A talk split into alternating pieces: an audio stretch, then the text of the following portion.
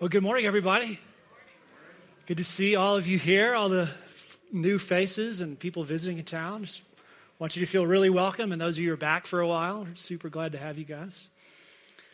So, uh, most of y'all know, if you've been around at all, I, I, spend a lot of time at this coffee shop at the end of Elk called First Ascent, and uh, it just, I, for some reason, I can focus there better than I can like holed up in my office up here. I don't know why that is, but I can. And so I see people there from time to time. And this week, I was sitting there and I was in there for quite a while on Friday, like maybe four hours, finishing this, this stuff up right here. And uh, so I'm typing on my computer and like I write in this really big font so that I can see it today, you know, so it's large. And so when people are sitting by me, you know, in the coffee shop, I know they can like see and it's like Jesus and Bible and all this. And I, you know, that's not the usual Crested Butte thing. If, in case you didn't know that. Well, so I'm, I'm up there. I'm up there on Friday, and there's these uh, young adults, probably in their 20s, sitting here, and they're just talking about their life and and stuff. And, and uh, so it, we we were there together for a long time, and we got up together at the same time to leave. And one of them started a conversation with me, and we're we're visiting for a minute. And they, I guess they'd seen my notebook, my my computer or something. They're like, What do you do? I was like, Well, I'm, I'm a pastor. I work down the street. Are you a priest? You know, do you? And the, we had this huge, well, 20 minute conversation about uh, all of these different things that they grew up with in a major denomination that turned them away. And now I would call them de-churched because they, there were all these forms, all these things that they had to be and do and be at, and uh, you know these these rules that they had to follow in order to be accepted by Jesus, to be a part of the church. And so as we walked outside, we were talking, they're like, Do you wear that stuff when you talk? I was like, Well, kinda. You know, and so they're just amazed at the fact that you could, they said, Well, we never really read the Bible. I said, Well, you can. You know, I, I got, we just, we started this conversation where I found myself trying to, ended up kind of saying, Hey, I'm sorry that we, the church, me as believers in our history, have uh, put up edifices that have kept you from seeing who Jesus is. And basically, I said to them, I, I think that I think that if you saw who Jesus is, you would be really excited about that. But unfortunately, the church has gotten in the way. And they were like, Yeah, we kind of feel that way. So I said, Well, come to July 3rd. It's church outside, so you can be really far out. You know, you don't, but we, what what I was seeing was that this thing that I'm constantly reminded of is that people want and need to see who Jesus is. And that's the privilege, if you're a believer in here, that's the privilege that we have of showing who he is by our actions, by walking deeply and closely with him, that, so that he, he's exuded from us, really. And that's the thing that I want to do today is we're going to start a new series, and the whole the whole series is, is we're going to be looking at Jesus in certain situations and seeing seeing him in the crowds, speaking to the crowds, communicating with them as a whole. Instead of speaking one on one or healing one person or talking to the Pharisees or something like that, he's going to be talking to the big crowds. And that's why we called, called what we did. What I want to encourage you to do today is that we, we're going to do kind of an introduction to that from the book of Matthew. As we go through this introduction, I want to I want to ask you just to relax and sit back and try to take the perspective of his first disciples who are in this uh, beginning of ministry with him. So, where we're going to pick it up is uh, he's just called Peter and Andrew and James and John, the first four people. And they were, you guys all know, I'm sure, they're all, they were fishermen. And fishermen, they had, you know, they didn't have big, huge boats like we have these, they had small boats. And so they spent a lot of time alone. These, these guys were guys that were okay being alone for large parts of their day and large parts of their life. And suddenly, they're going to be launched into a setting where the crowds and the throngs are around Jesus and they're going to be watching him and trying to interact with these people and trying to follow him because he's all new to them right? He's just called them into his life. And so everything they're seeing is new. And so it's a huge culture change for them. So, what I'm asking you to do is try to kind of put on the fisherman's garb for a minute and try to, as, as we walk through this passage in Matthew 4, try to watch Jesus and see him in the crowd and take a really good look at him. It's, I don't know where all of you come from. Some of you are devoted believers, I know, some are exploring what Jesus, who Jesus is and what this is all about. Let's, no matter where you are on that journey, let's just look at Jesus. Like those people I met at First Ascent, they just need to look at Jesus, and that's what we need to do wherever we are, and let Him inform us. And, and that's going to drive us to be close to Him because it's we're just going to scratch the surface. This is like the little trailer for the movie, okay? And, and actually, Jesus isn't going to say anything in this, but what we're going to see uh, what he talks about. We're going to see the setting and the things unfold. So, all right, so put yourselves in your robes and whatever, in your sandals. Some of you already may be in sandals, for instance, here. Uh, so, uh, we're going to be in Matthew 4, verse 23. And three things that I want you to see. They're going to be these uh, epitomes of Jesus' ministry in his life. One is relief, that Jesus brings relief, true relief. Uh, second is this authentic humility that Jesus presents. And then uh, compassion. The compassionate heart of Jesus is, is uh, so evident at the end of this. So, uh, relief, humility, and compassion. So let's read uh, verse chapter 4, verse 23.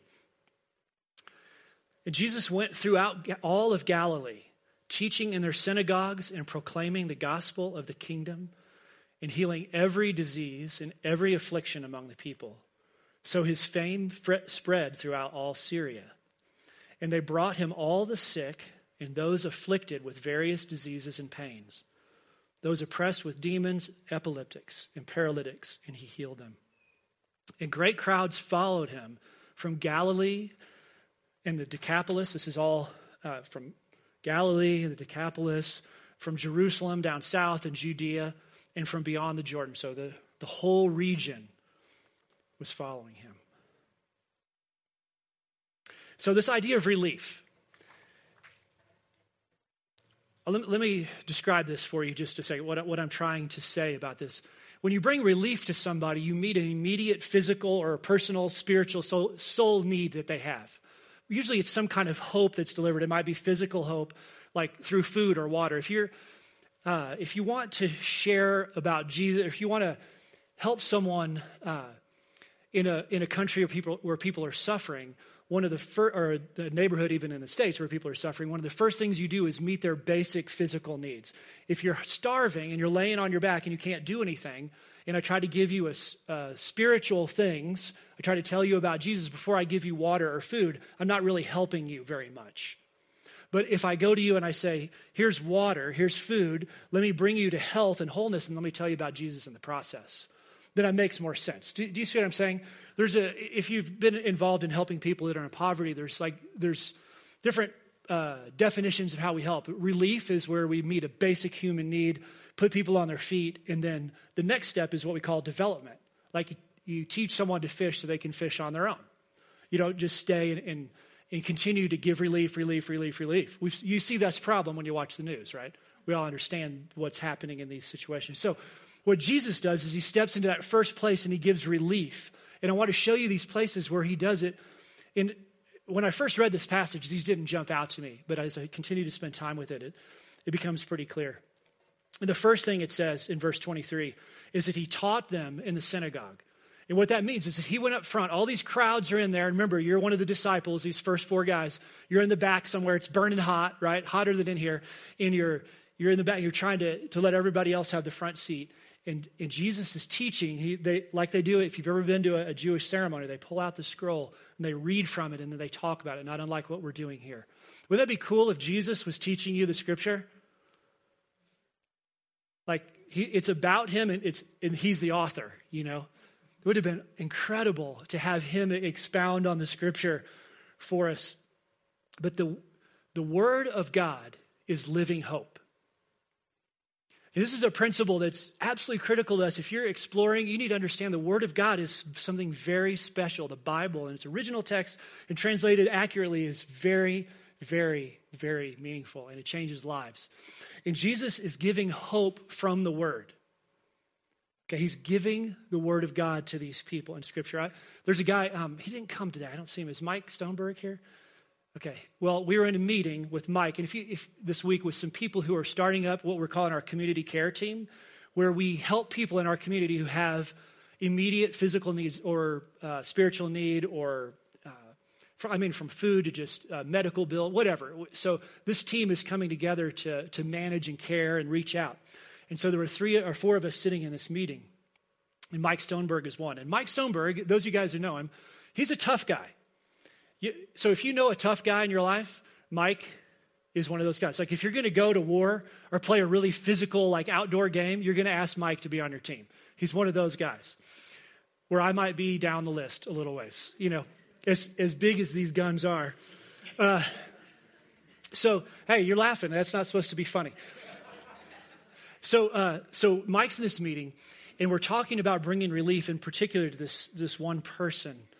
And, he's, and I, he just inspired me because he, he's got this real strong, gravelly voice, and he goes something like, if, he says, when we bring uh, the, when we bring good things to help people and, and food or, or, or, fix their car or whatever, then the, we, right with that, we need to bring them the, the word of God. He said, because like whenever I'm struggling and suffering, and he's been through some hard things in his life, when I turn like to the Psalms and just read a few of the Psalms, I'm just lit up. Just God fills me up, and it always seems to meet me. And it was so cool. It's got you remember hearing, I'm sure you felt the same way. Uh, when, he, when this tough guy is saying these tender things about the Word of God, and how just a simple psalm, that we can't forget when we help to reach in with, with, with, when we give basic physical relief, we reach in also with the hope of the, God, of the truth of the Bible. That's, so Jesus is giving them hope through the scripture by teaching them. The second thing he does that we see just we just go right down the line is it says he proclaims the gospel. The gospel is a story of reconciliation between man and God. Okay? So when Jesus is talking, that he hasn't uh, sacrificed himself for mankind yet, but he's telling them the good news that has been revealed from Genesis forward. Wouldn't that be cool? You remember when Jesus meets those, uh, the two people that are leaving after the crucifixion? And he walks beside them and he, said, and he explains to them all about who he is and how it fits together in the scripture. You remember that story? And at the end, uh, he disappears and they're like, wait a second. That's what he's doing in the synagogue and with these, these crowds. He's proclaiming the gospel. He's saying there was a broken relationship, and it started in Genesis, it started at the earliest days. And from that point forward, God has been working, is setting out his plan to make things right, to restore all humanity in every way, which is rightness with God. And Jesus is that, he is the completion of the gospel when he sacrifices himself.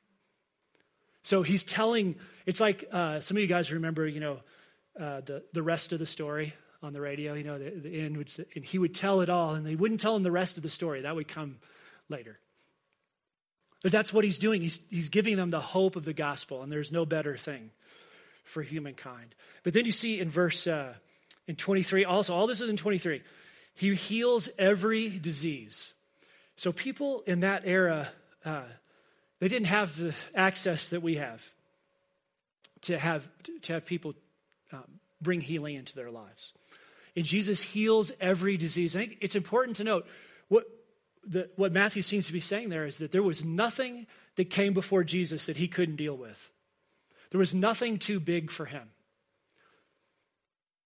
He would take on government later, but right in the, the structure that, that they lived under, this religious structure, but no disease was brought before him that he could not heal. And if you look, the, the scope of the healing, if you look down into 24, read this with me. It was physical, spiritual, and emotional healing. And all of us are dealing with uh, some of one of those needs in some place or another.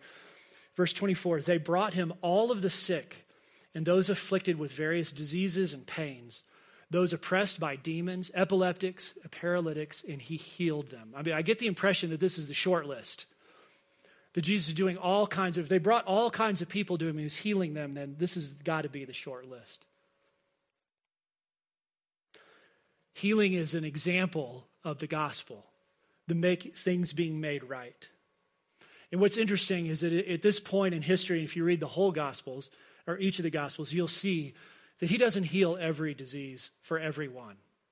He can, but he doesn't because his plan is bigger than all of us as individuals. And we need to, we have to engage with that if we're going to follow him, if we're going to know who he is. That's a piece of it as well. But at this point, he is healing people like crazy. Just uh, that's a big part of his early ministry. Now, you got to picture yourself uh, as these disciples seeing all of this happening. Remember, they've gone from pretty much isolation to these throngs of people just pressing in on Jesus. And Jesus doing all of this stuff. So uh, let me ask you what, are you, what are you seeing in who Jesus is revealed just by the, that little bit of what he's doing? But then the next thing is uh, that though he brings, he brings relief, he also does it with the most genuine humility that, uh, well, let me say it this way. It, g- genuine humility is the absolute hallmark of the very best leaders. Would you agree with me? How many like someone who is uh, hypocritical? Do you enjoy that? Are you, are you prone to be led by someone who's hypocritical? They say one thing and do another. They change based on the, the, their mood.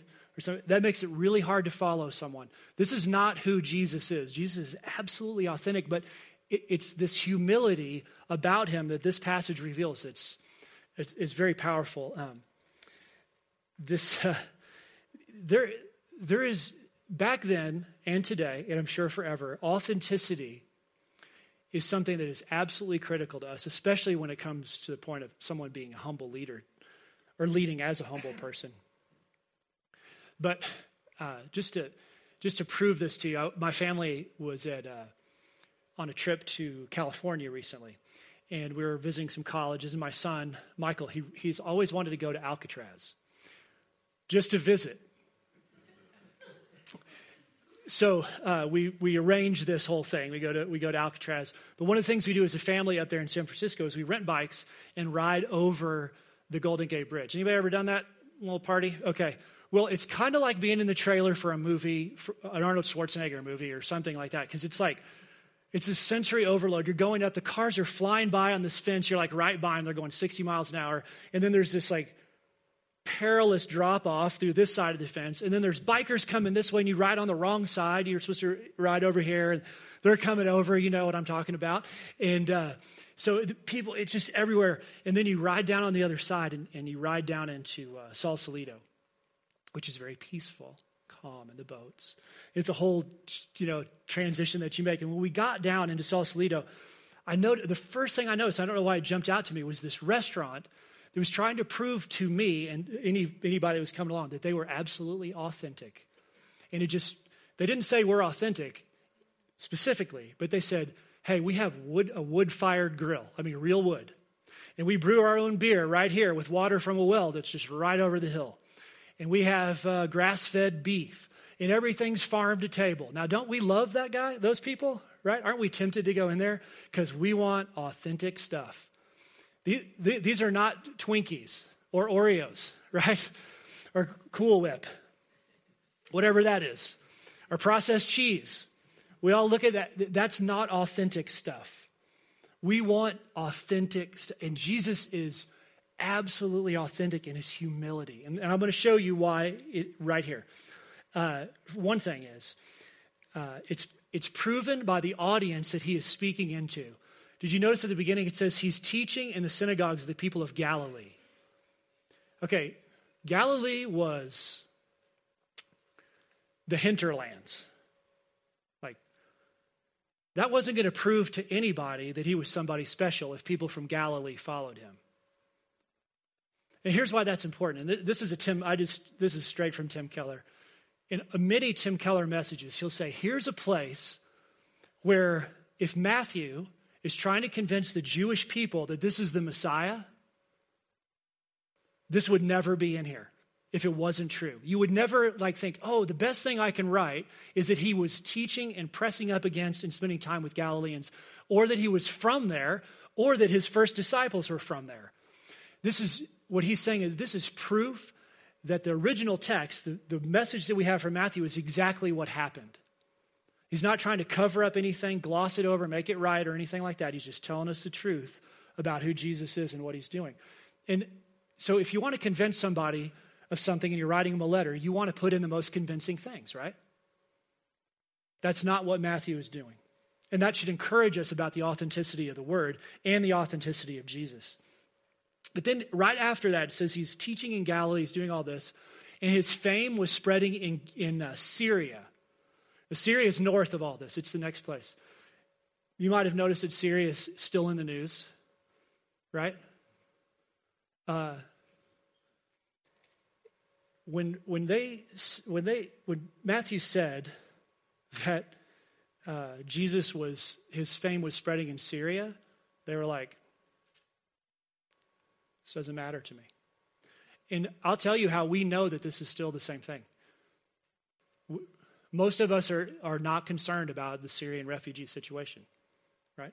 Now, I don't know exactly why that is, but in America, we're not concerned. Only 8% of churches have done any, American churches have done anything about the refugee situation in Syria.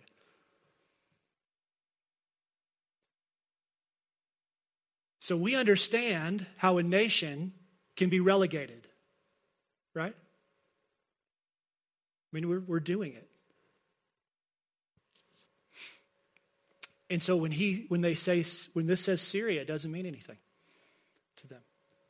It, it means something to us, and we'll get to that in just a minute. Okay, here's another thing that proves his authentic humility. It says the sick were coming from everywhere.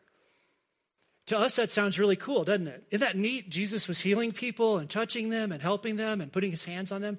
No self respecting Jewish rabbi teacher would touch anybody who was sick like that, ever. Again, what is going on in the mind of Matthew to make him think that this is something that's convincing? We, we've read it so long, we think it's great. It was not great. This is gross. These are sick people that are coming and they're bringing their curse and their disease and they're pressing in on Jesus so much that in one place, a little later in this passage, it says he's like he's going to get crushed by them and he has to get away. That's how close he gets to these people.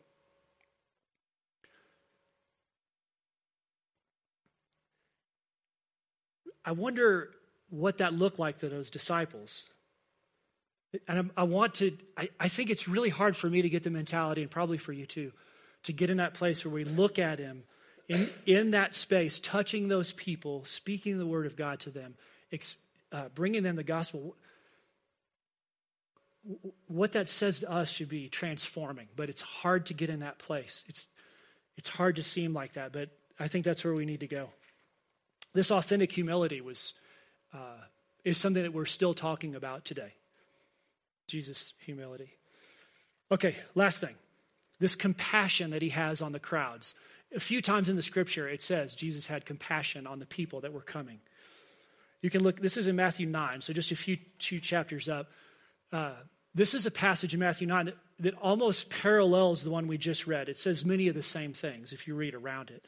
But in verse 36, it says, When he saw the crowds, he had compassion for them because they were harassed and helpless, like sheep without a shepherd. Compassion is the defining emotion that we see that Jesus has towards the crowds of people. This deep sense of compassion comes from him. And he says they're helpless and oppressed. In other words, they're stuck. They can't do anything about their situations. There's a, a, wonderful spiritual metaphor in that for us, in the idea of grace, and that there's nothing that we can deserve to be in the presence of Christ. There's no way that we can be good enough, but Jesus has compassion. Right? He gauges those who can't make themselves right. See, it was a relevant metaphor for him to use this. Uh, this shepherding thing because we all know there were lots of shepherds back then so they all understood it it was something we would understand too like somebody who works in a restaurant uh, you would get it somebody who works in the grocery store this is a, a normal job we would understand this if somebody shared a metaphor with us like that but for jesus it goes beyond an emotion compassion to, to the act of sacrifice so look at uh, john 10 we're going to step out of matthew just for this one verse john 10 11 this is Jesus speaking about the reaction he has to the fact that these people are like sheep without a shepherd. He says, I am the good shepherd. And the good shepherd lays down his life for the sheep. See, his compassion was sacrificial. It wasn't just a feeling that he had, like, oh, I think I'll do something for those people. He, he engaged with his entire life for the helpless. So when he said, when he gives this metaphor, or when, they, when, when this metaphor was spoken to them about sheep, they would understand a shepherd leads sheep to water. A shepherd provides good grazing. A shepherd brings them into their pen to protect them at night, shuts the gate and stays there, sleeps outside to make sure that they're safe. But how far would a shepherd go? Would he intend to sacrifice his life for a sheep? that, that's not something that would have registered. Yeah, they were important. And yes, you should fight off the enemy, wolves or lions or bears or whatever situation that came their way. However, when it came to your life, that's not something you would give. But Jesus says, the kind of shepherd I am is the kind of shepherd who gives his life out of compassion for his sheep. Do you see how that raises the value of the sheep? The sheep aren't just these animals to be you to, you know, graze around and, and maybe lead them to water. These are animal, these are creatures to die for. I am the good shepherd, and the good shepherd lays down his life. So this is this the, the compassion of Jesus was not just an emotion, but it led to his, abs, his final sacrifice and the completion of the gospel. So we've seen, you know, he provides relief and the truth of the gospel in the Word of God. He, he meets people where they are in that. And he also brings healing to their basic needs in verse 23. And then we see how he just carries on. He, his humility, his genuineness is revealed. He's not trying to show off for anybody. He's exactly who he claimed to be, who God claimed he would be when he came. And then finally, he shows us this compassion. And we know the rest of the story looking back. And I just I want to just close with this idea it's kind of a deep idea. Uh, I'm still trying to get my mind around it, but I think this this is the the beautiful thing about the story. If someone offers to die for you and does die for you, then they have, they have already understood that there is no way that you could have earned that. They also understand that there is, whether they've already come to the point of, of accepting the fact that you messed up, that you're not perfect, that you're not going to be perfect when they're gone, that uh, you, you have uh, things in your life that they don't approve of, A person who dies for us has already accepted all the brokenness. Are you tracking with me in this? You, when you give up your life, it, it becomes all of the other stuff about the person who's being died for is it doesn't have an impact anymore because you're, you're not going to get any rewards for that on this side. And Jesus is going to give up his life for people who are imperfect and who are stuck and who are like sheep and there's nothing they could do to make themselves right, but Jesus does that thing. So I'm going to just thank God for that. Uh, the fact that we, as the sheep, can come before Him and we don't have to be right. And in His authentic humility, He's willing to die for us. God, I, I just uh, come to you and I thank you for sending Jesus.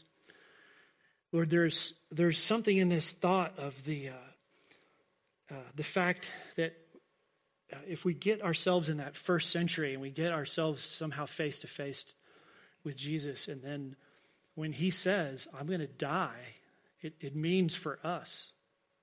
And it does for us now as, as much as it did for them. He's our shepherd, but a shepherd like no other. that value raises the value of sheep to the cost of the Son of God, to your Son. And we thank you for that. Lord, I pray that we just keep our eyes on him. Let us cut through the fog of uh, tradition and history and culture, social stuff, things that we hear and things that people do, Lord, and look straight at Jesus. And may we now bless others, even today in our little town, with, uh, with who He is. In Jesus' name, amen. Okay, y'all. Have a great afternoon. Car wash at noon. All right.